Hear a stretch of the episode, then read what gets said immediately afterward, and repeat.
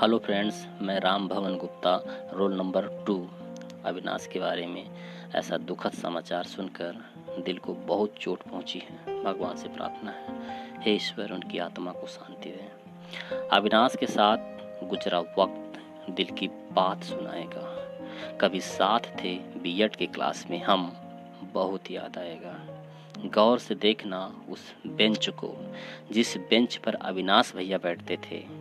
हम सबको उनकी याद बहुत आएगा। रोकना चाहोगे बहुत अपने अशकों को।